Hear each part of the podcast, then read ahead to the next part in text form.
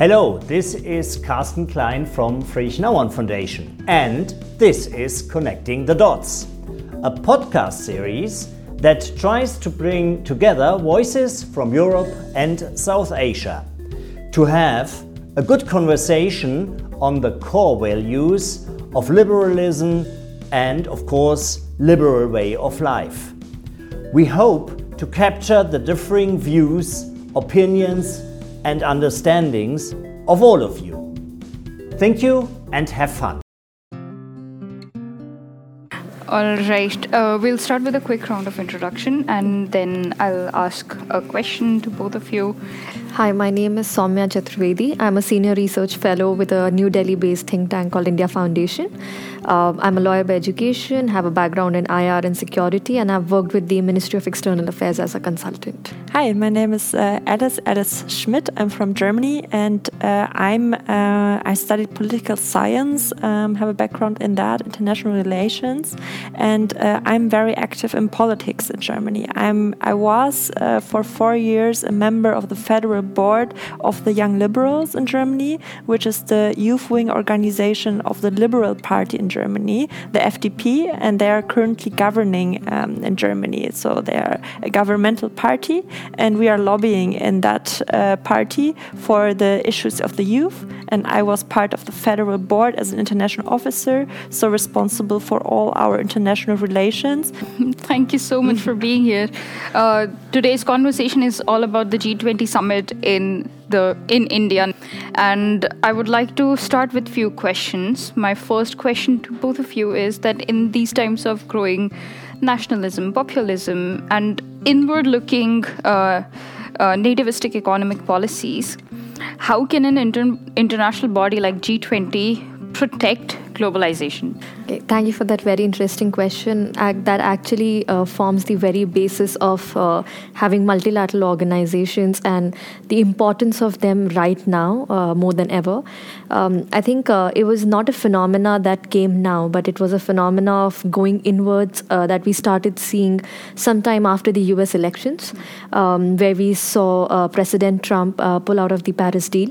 that was, I think, one of the bigger shocks to the multilateral order because together the world, it took a while for the world to come together and understand the importance of climate change. Uh, but a country as important as America, uh, you know, going back, uh, there was a big jolt to multilateral order. Um, that was again then followed by uh, the little bit of incursions and geopolitical tensions that go around in the world anyway. Uh, then came the pandemic, uh, where I think the countries were forced to start looking more inward. but I think we did a good job by you know making sure that there is an equitable distribution of vaccines. It's not that a country produced vaccines and said that until unless we don't you know cater to our audience, we will not deal with the international international market. So, of course, there was a mix of both. While we were also looking inwards, we were also, uh, you know, reaching out to the world at large. And for that matter, every country did that. But again, now we have a geopolitical tension in hand, uh, which is uh, forcing uh, countries to pick sides. And uh, of course, again, there is a sense of siloed thinking. Uh, there's, of course, uh, great efforts that are being taken to make sure that we do not completely go inward and we still go out and, you know, collaborate with the world. I think G20 um, comes at a very odd time. Um, odd and interesting. We saw G20 uh, countries come together when the COVID pandemic happened. Uh, there was a, a debt uh, restructuring that happened, and that was one of the biggest achievements of G20. And this was just during the pandemic. So um, G20, because of the sheer uh, you know participation of countries that it has. Uh, we have countries right from the G7 to countries from global south, uh, be it India, South Africa, Argentina, um, and I think that brings a good variety to the mix. So it, there's a huge responsibility on G20 today to make sure that the countries still look out for each other. Um, if we can briefly reflect on what happened in the Bali summit um, that took place just a couple of weeks back in the month of November. Uh, it was interesting to see that despite Russia's participation in the G20, there was also uh, President Zelensky who participated. So we still are talking about a multilateral order which is not completely, you know, gone to shackles. It still exists. There is a forum for dialogue. There is still a forum where uh, countries can come together and address. So I think G20 that way is, is important, but it's also at cross odds now because uh, uh, with India becoming the president, it also has to deliver successfully on its presidency, which would mean keeping the forum alive, which would mean keeping the uh, forum intact. Uh, and yet navigate through the concerns of uh, all the countries together. So, I think G20 that way is well placed to do it because uh, it's an economic forum, it's not a political forum where the countries do talk about politics, but to the extent of economics involved in it. So I think, um, as opposed to a UNGA, uh, the General Assembly or the Secretariat Council, which is more fo- or Security Council, sorry, which is more focused on uh, security and politics uh, issues, G20 is placed on economic issues, and I think uh, that gives it an advantage to talk about multilateral cooperation because uh, we may deny this, but this we truly live in a very globalized world order, and I think it would be underestimating it uh, by saying that we can actually go, go inwards. None of the countries can afford going inwards anymore. So I think G20 has a good task ahead for itself. That's actually very enlightening, and looking at uh, it from that perspective, I think there is not an inward looking economy anymore. you can't afford to have an inward looking e- economy, in Absolutely. my perspective. Do you have any comments on that, Alice? Uh, yes, it's interesting that you said um, that it's, uh, on your view, an economic um, um, forum. Um, maybe that's also the big challenge about it, and also what India will uh, put in into that forum. Because um, in the current time, it's not anymore, in my opinion, possible uh, to be just on an economic view. Because um, especially what happened, what you described after Trump and after the pandemic time, you um, people thought, okay, that's a time backwards to the realistic view of international relations. But then it showed up that um, we didn't react on the war in Crimea, and um, that it became more. Um, but this became a big problem, and which is now a worldwide problem. And this is not an economic problem; it's a value problem because Russia is scared about their borders that the Western countries are coming to to to, get their, their values. So then, in my opinion, it's in the end a political question how G20 will run. And also, India um, at some point has to have a clear standpoint. But I think they did that during Bali. Um, I know that the German side especially appreciated um, India in their rule because they enforced um, the resolution in the end that condemned the war in Ukraine. And this is new because India, in the tradition, is not very open minded for such condemnation of one side. And now they did. So maybe we see a shift also to a more um, democratic view of an, a more valuable uh, view of the international relations. And my big hope is that India will see also where they are coming from. India is a democratic country, a country for freedom and democracy. And I hope that they will put that as a big focus in their G20 um, um, time and also put the voices of the poor countries on the first step and show them as a role model that a big country with um, democratic values and freedom values can be as successful as also China is economically, and that this is also a way for smaller countries and poor countries how to go. I would just like to quickly reflect please, on what please. Alice said. I completely agree with her uh, on the points, and uh, you know what's interesting is the way the the last G20 presidency sort of evolved as well. The country had determined its own set of uh, you know important areas for the country and for the presidency, and when the uh, when the the situation broke out in Europe, um, very interestingly, they had to navigate through and incorporate issues that have economic consequences. So things like energy security security, uh, food security, market fluctuations were very well part of the G20 Bali summit as well. So I, think um, uh, when I meant uh, you know taking away the political heat of things, it's not that you're turning blind eye to the economic consequences of those things. And G20 will have to address that. And I remember reading sometime uh, as early as April in this year when India, for the first time, actually said that energy security is going to be a big concern because of whatever is happening right now in Europe. And um, I think that is exactly the biggest challenge that Indian G20 as well has because you cannot uh, completely shun away or shun away the economic consequences of whatever is happening because especially for a country which is from the global south and an emerging market, you cannot uh, turn a blind eye to the energy crisis that's happening, the supply chain constraints that are happening. And now coming to your question, which exactly um, I think also leads that way. Mm-hmm. And I think that leads perfectly to my second question, which is like COVID 19 restrictions, lockdown, and the subsequent Ukraine war has posed serious challenges to our global economy. What do you think is the future of the global trade in that manner, supporting all the nations in general? So, the future of global trade, I think. Um, is again at a very interesting cross end right now. Uh, if there was one thing that the pandemic made us realize is that we really need exhaustive uh, supply chain mechanisms, very resilient supply chain mechanisms, and uh, they should be able to you know withstand not just uh, something as unforeseeable as um, as the pandemic was, but also the global geopolitical tensions because uh, the first bearing that they have is on global trade, and um, we spoke about how the globalized world order is today. So I think um, global trade right now, I think, is constrained.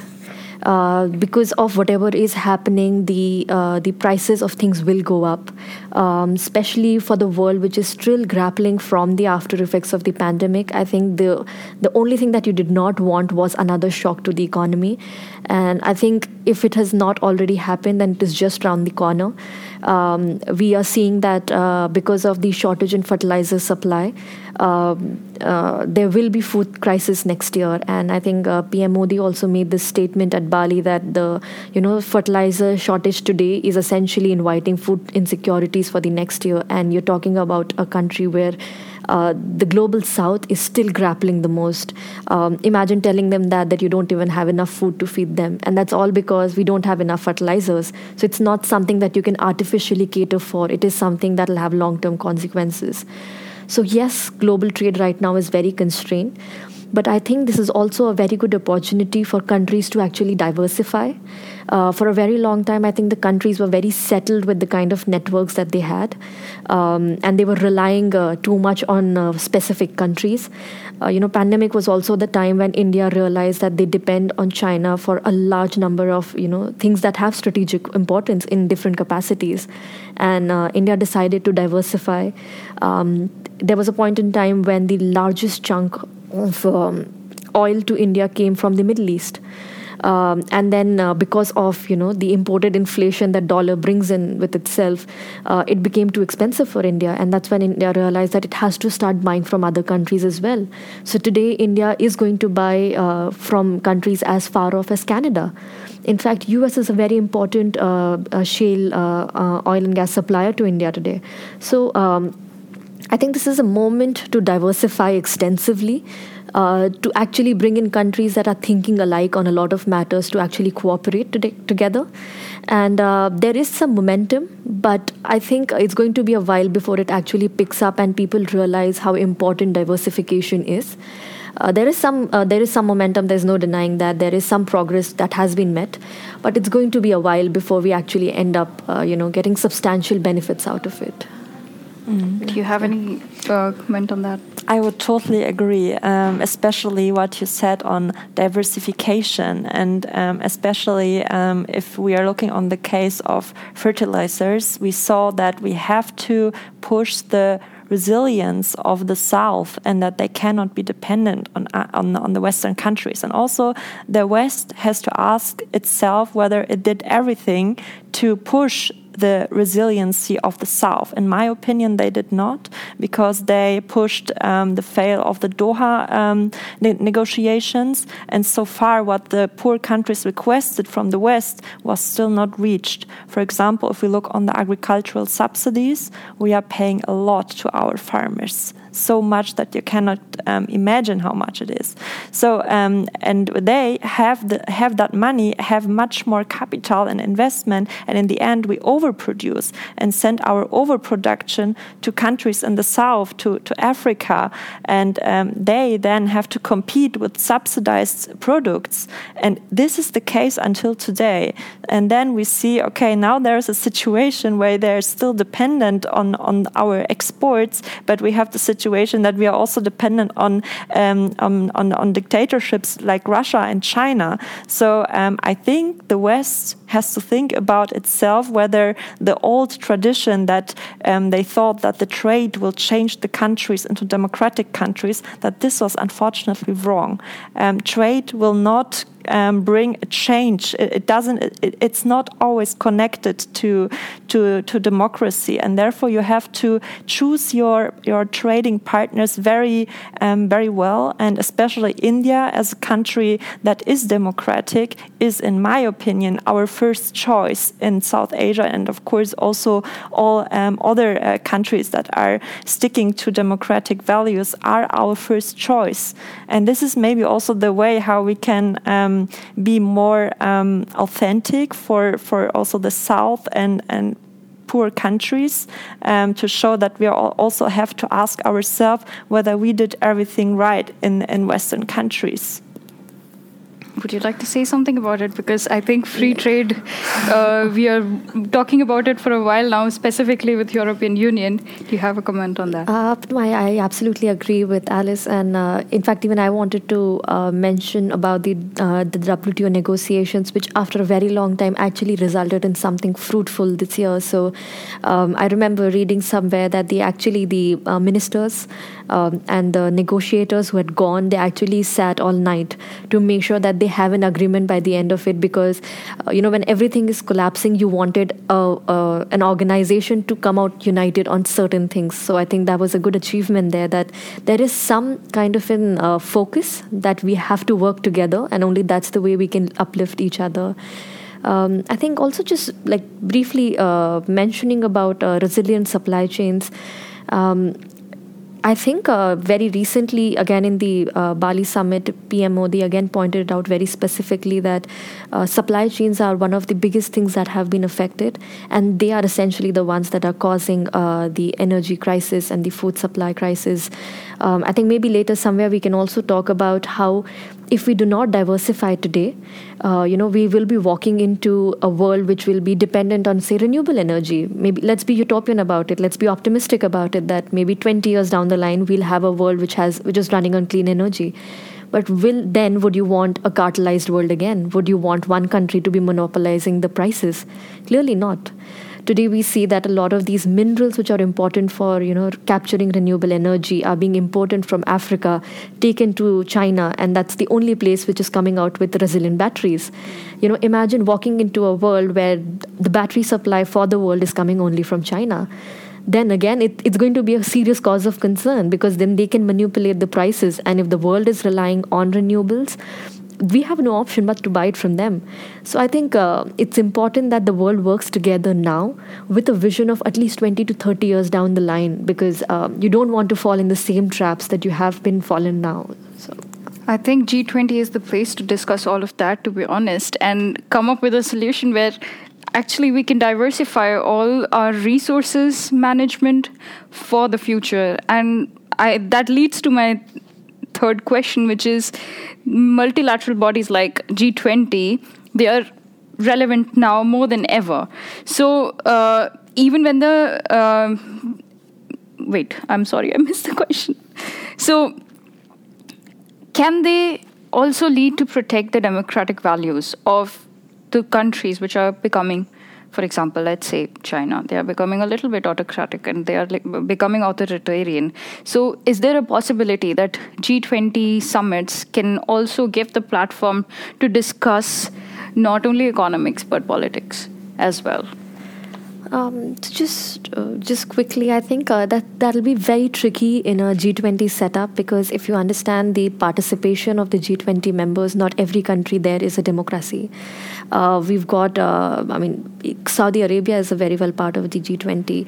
Uh, they have their own uh, national political systems. Then, of course, we've got uh, different countries with different kinds of, uh, you know, political setups. They're all not democracies there. So I think talking about just democratic values and being protected in G20 might be a little narrow of an approach um, there's an interesting contrast that I think we need to keep in mind that, uh, of course, G7 is far more successful of an organization. That's because um, the G7 countries, they converge uh, on a lot of value systems and points. Up until it was G8, uh, with Russia in it, there was still, you know, uh, some kinds of frictions here and there. But once Russia was out of um, G7 because of their Crimea annexation, um, G7 became a lot more cohesive uh, you're talking about countries that are actually uniting on a lot of policy decisions internally as well. So for them to deliver effectively is relatively easy. Uh, but when we talk about G20, we're talking about countries with a wide array of, uh, you know, democratic, uh, sorry, political setups. We're talking about uh, histories and legacies that run into thousands of years, and it's difficult to sometimes comprehend why is the position that they are taking. So um, I wouldn't say that uh, G20 is rightly placed to talk about democracy because, I mean, the very participants of them are not democratic countries, all of them. So, well, keeping that aside, um, it's important to see how is it that they're perceiving the world order. I think if they become uh, aggressive or if they become offensive, that's where we'll have to uh, draw lines and understand that G20 is very limited. But I think so far, uh, the fact that it has evolved for so many years, despite their political differences, G20 every year has been delivering at least a successful presidency, if not a successful initiative. Um, I think that that speaks for the idea of the 20 nations to actually work together on common goals. So um, I think G20 that way continues to be relevant uh, but with a limited mandate. I'm, I'm, I'll be very skeptical if they'll be successful in talking politics because uh, they come from very different areas. And I think most countries would stick to saying that uh, they have UNSC or the UNGA to talk about these matters. And if politicization of G20 happens, then uh, delivering a successful multilateral order would be difficult. Hmm. What do you think, Alice? Hmm. I think I I would all in all agree, but still be a little bit more optimistic about the democracies in the background. Maybe we don't see everything, but my hope would be that there are very deep connections before the um, G20 meetings are happening, and that there the the allies are stronger than ever before. And I feel like when we look on Bali, there was somehow a political sign of it because when we look on Russia's role there, um, Putin was not there. It was Lavrov, and Lavrov had a very isolated role. We all know that photo where he's sitting in his hotel and watching on his uh, computer with a strange T-shirt, and this is a very awkward view, and, and I think it's not something just shared in, in democratic countries, but all countries saw okay, Putin is not coming, he's sending Lavrov because they feel that they are different now, because they have a different rule. And, and I hope that this sign shows that maybe what you said, aggression is the one point that unifies all those countries, even though they are not democracies, they are also having the same opinion that aggression is not the right way. And even China um, was very um, was also on on that side. So that's an interesting point. And the U.S. had also longer discussion with Xi Jinping, and which also showed that the point of aggression is the one point where they all agree.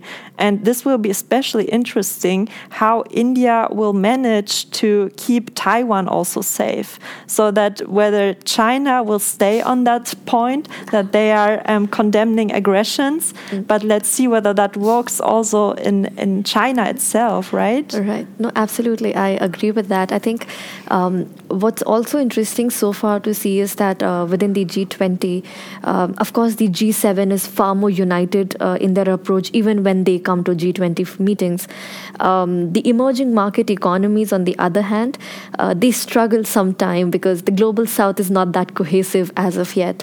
So uh, I think that can be an important point where within the G20 countries with similar value systems, um, can they also find convergences in ways uh, where they can effectively deliver a certain point, which might be little more, uh, you know, which might ask one country to give up a little more, uh, but maybe even the value systems can bring countries together. Um, I don't think it has been explored yet, but I hope uh, India can do that. If not openly, then at least behind the closed doors, it can reach out to like-minded nations nations for support on certain initiatives and policies. Do you think that G20 nations have their own agenda, have their own um, um, political, not political, but economical agenda behind these G20 summits? Are they also thinking about the other countries in the world, or is there a possible way to include more countries when it comes to uh, the global economy because we are talking about world trade here and we are talking about global economy and at the same time there are only 20 countries talking about it. Do you think we are missing out on some countries? Is there a possible way to include them. No, I think that's a very interesting question. You know, what generally happens is when we talk of G20, we think of 20 members only. But um, there's one very interesting uh, uh, part of the G20, uh, the grouping as such, where there are a lot of invitee countries uh, to every presidency. And um, generally, uh, the countries try and make sure that these countries are presidents of certain forums. So the president of the African Union also participates in the G20 meetings. Um, generally, Spain is a permanent invitee to this. We've seen Netherlands come across. We've seen uh, participation of UAE on a number of forums. Uh, we see a lot of small island nations participating as well. So, uh, you know, PNG at some point in time was also part of the G20 presidency. So it's not that uh, G20 completely, you know, uh, turns a blind eye to countries yeah. beyond. Uh, but of course, because it's an economic grouping of a certain historical legacy, it does not go from being a G20 to a say a G22 or a 25. But every year, uh, there are countries from other parts of the world and th- there's a special i think uh, focus to make sure these are countries from global south because uh, they are the ones who lack avenues to you know raise their voices or concerns about uh, their domestic issues. So i think there is a fair representation although it's not permanent in its nature because you know the chairs also rotate within these uh, uh organizations. So, um, having said that, I think I'd also like to briefly reflect on the priorities of uh, these countries and um, like so I think uh, when I last analyzed, I think these countries actually bring about a fair mix of bringing in things that affect the world, but they also, in one way or the other, try to um, you know push certain agendas which are uh, domestic to their existence. So, say um, a country like Japan, it brought in the uh, Ocean Initiative, which I think a country probably, you know, uh, maybe a country like India may not have taken it up because we we don't talk about ocean that seriously, although we should be. Um, likewise, uh, I remember Argentina. Um, was it Argentina? One of the Latin American countries. I'm I'm, I'm missing the name. I think uh, they brought in the issue of uh, child obesity to the G20 agenda because it was very very intrinsic to their system. Um, likewise, we see uh, Italy. They brought in the issue of intermediary cities, which is something that is. Um, I think it's it's more uh, a, of a concern to a society like Italy than maybe say a country like India. Um, so th- there are times when countries do bring in issues that affect them the most. Uh, because they're also wanting uh, G20 to be a forum where they can highlight their concerns as well on an on an international level and uh, seek expertise. Uh, but um, they also do bring in issues that affect the world at large because you know you're talking about bringing at least 20 to 30 countries on a consensus on a lot of things and if it does not affect them then i think you're ruining a lot of economic resources during the entire one year of presidency um, I, I, think, as you said, there there are ways how to um, involve also the interests of other countries in it. Um, my point would be more to maybe or my wish would be that in future um, in those G20 meetings you also um, put a focus on topics that were so far never mentioned there, uh, like for example feminist foreign policy, a totally new perspective. Um, unfortunately, so far it doesn't play a big role um, in in G20, but for many countries, for example in Germany, we put this as our um, leading as one of our leading pillars. So uh, currently our um, minister Minister of, uh, of uh, Foreign Policy, um, Annalena uh, Baerbock, she's writing a policy paper that will lead her for her um, whole foreign policy, and it will put a focus on the women's perspective.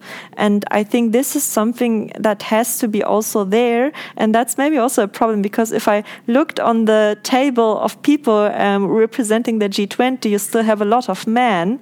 And my hope would be that in future there would be a representation of half of the population of women also. So um, I hope what you mentioned um, that every country can choose somehow a focus that in future there will be one uh, presidency that chooses also a feminist foreign policy. Actually, I would uh, like to maybe add a little bit to that. Uh, Germany, in fact, during its presidency, uh, I, I, think it was in 2017, they actually brought in some very, very interesting women led initiatives. Um, I can actually recall three of them, um, one of which actually ended up becoming a new engagement group, uh, of new engagement slash working group for uh, the G20 as well. It's called the G20 Empower, which is essentially uh, something between uh, women and business leaders. So there is something called Women 20, which looks at a lot of women issues within the G20.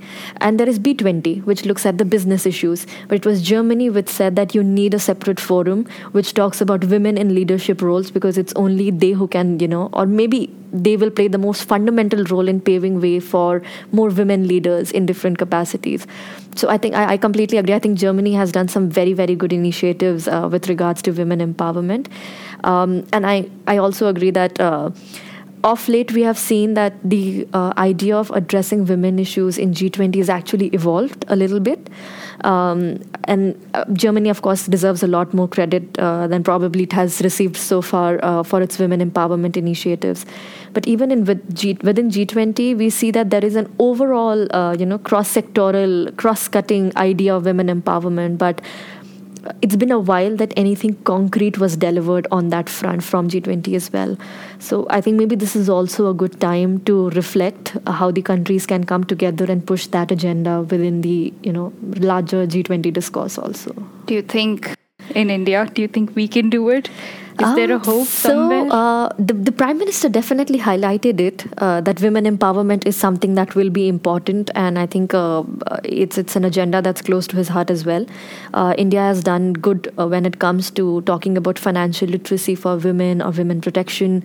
Uh, a global South with a fairly you know traditional sort of a mindset of the country. Sometimes it's difficult to push certain things, but I think India has come a long way in that, and it is definitely the agenda uh, in the domestic uh, you know set of framework and poli- policies. So I'm pretty sure women empowerment will be a topic uh, for India as well. Um, how far does their imagination lead them is something that we'll have to probably wait and watch. I, I really hope, given that uh, our our minis- women, Minister for Women uh, Affairs in India right now is also very active, uh, I really wish that we can deliver something concrete as Germany did. Do you think do you have any kind of hopes per se or uh, like requests when it comes to India's presidency? What do you think India should bring to the table in your mm-hmm. perspective? So um, my fir- I have two big things. The first one is um, that I hope that India will make the voice of the South very strong and also um, make a point uh, in front of the Western countries to make them think about themselves, uh, whether they did in the past the right allies or whether they should also um, renegotiate their own focus.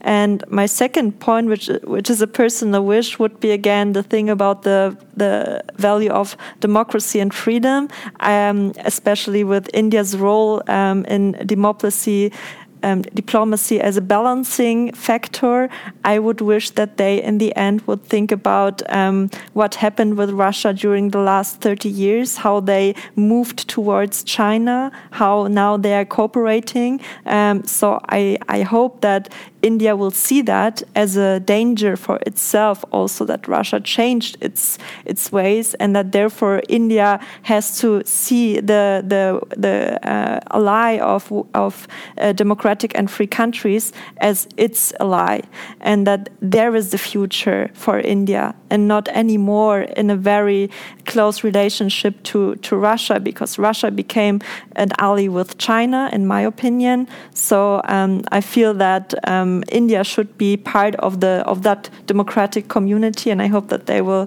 push this forward. Being in a very tricky geopolitical situation as we are in, do you think we have, uh, in a way, uh, precedents to set in the next G20? What would you like India to bring to the table? Uh, so, one, of course, I think uh, topmost priority should be to bring back the faith in the multilateral order.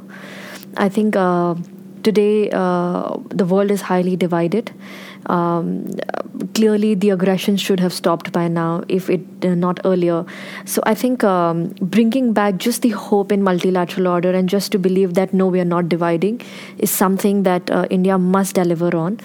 Um, what's interesting also was to see that uh, if you look at the documents that came out of the Bali summit, um, the there were only two sort of declarations. One, of course, was the leaders' declaration.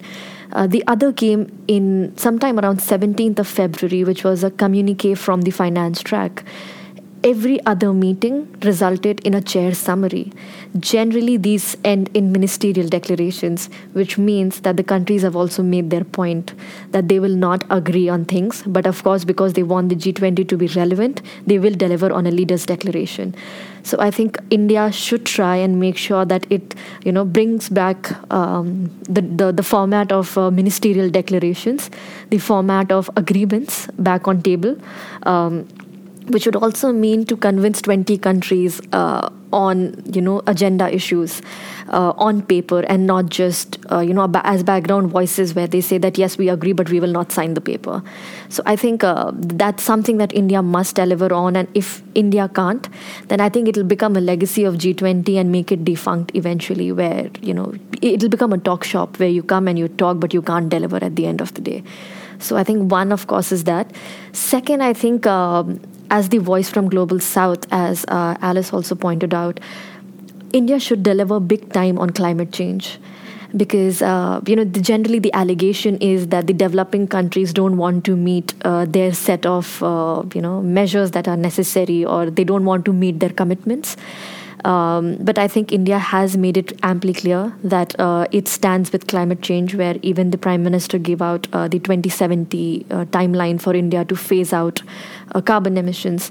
So um, I think this is a good time to bring Global South together to own up the responsibility that the world is not going to be any environmental friendly if the Global South does not cooperate. This, of course, requires uh, the developed nations or the global north, if we can say, to deliver on their promises of green finance and technology. But uh, I think India can lead, if I can say that, from at least the global south voice and say that no, we are also on table, let's work this out together. So I think uh, that can be a good legacy that India can leave behind. Thank you. Do you have anything yeah, it's uh, interesting what you are saying because uh, Germany is, uh, of course, funding development aid. Um, I don't know whether it should be called development aid, but they still call it in a very classic way. And they pay money to, to China because China is still declaring itself as a developing country because it brings them, I mean, you know it maybe better than me, but it brings them advantages on an international level. GSP. And therefore, they are telling everyone that they are still a poor developing country and that they need all the support other countries should, um, are, are getting. And then I think a country like Germany should have a clear standing point and say, no, this is not a developing country. We will take away the money, and they still did not. We'll take away that money and invest it in, in democratic countries like here in the South um, to, to push their um, sustainability and to help them to, how you explained, develop um, sustainable um, energy resource management. So um, I think also there has to be a rethinking um, about how people how countries declare itself and where we invest our money due to that declaration. You know, I'll just add to that. I remember reading a statistic some time back that um, you've got a lot of these multilateral development banks, right? I, I, I hope I've gotten the name right. Um, the amount of money that they give out to the African Union is not even 20 to 30 percent. Sometimes it's as low as 5 percent. So it's sometimes it's also shocking to see that where is this money flowing in, if not to the poorest of the poor, even in the global south. So uh, I'm sure there is a need for redistribution of uh, you know how, however these grants are flowing in. Uh, before that, it, what we need is probably to acknowledge that I think global north and south both have defaulted in their own ways, and it's important to bring them on to, uh, on the table together so there is a more equitable, uh, you know, distribution of how these grants are flowing in, how these helps and these assistance are flowing in, how the technology is flowing in, and I think uh, India is fairly placed well to take up these issues. I think we have a lot of rethinking, relearning, unlearning, and discussion to do uh, in the next presidency of India. Thank you so much. If you have any key takeaways from our conversation, I would really like to hear that, and uh, I would really like to thank you. It was very enlightening for me.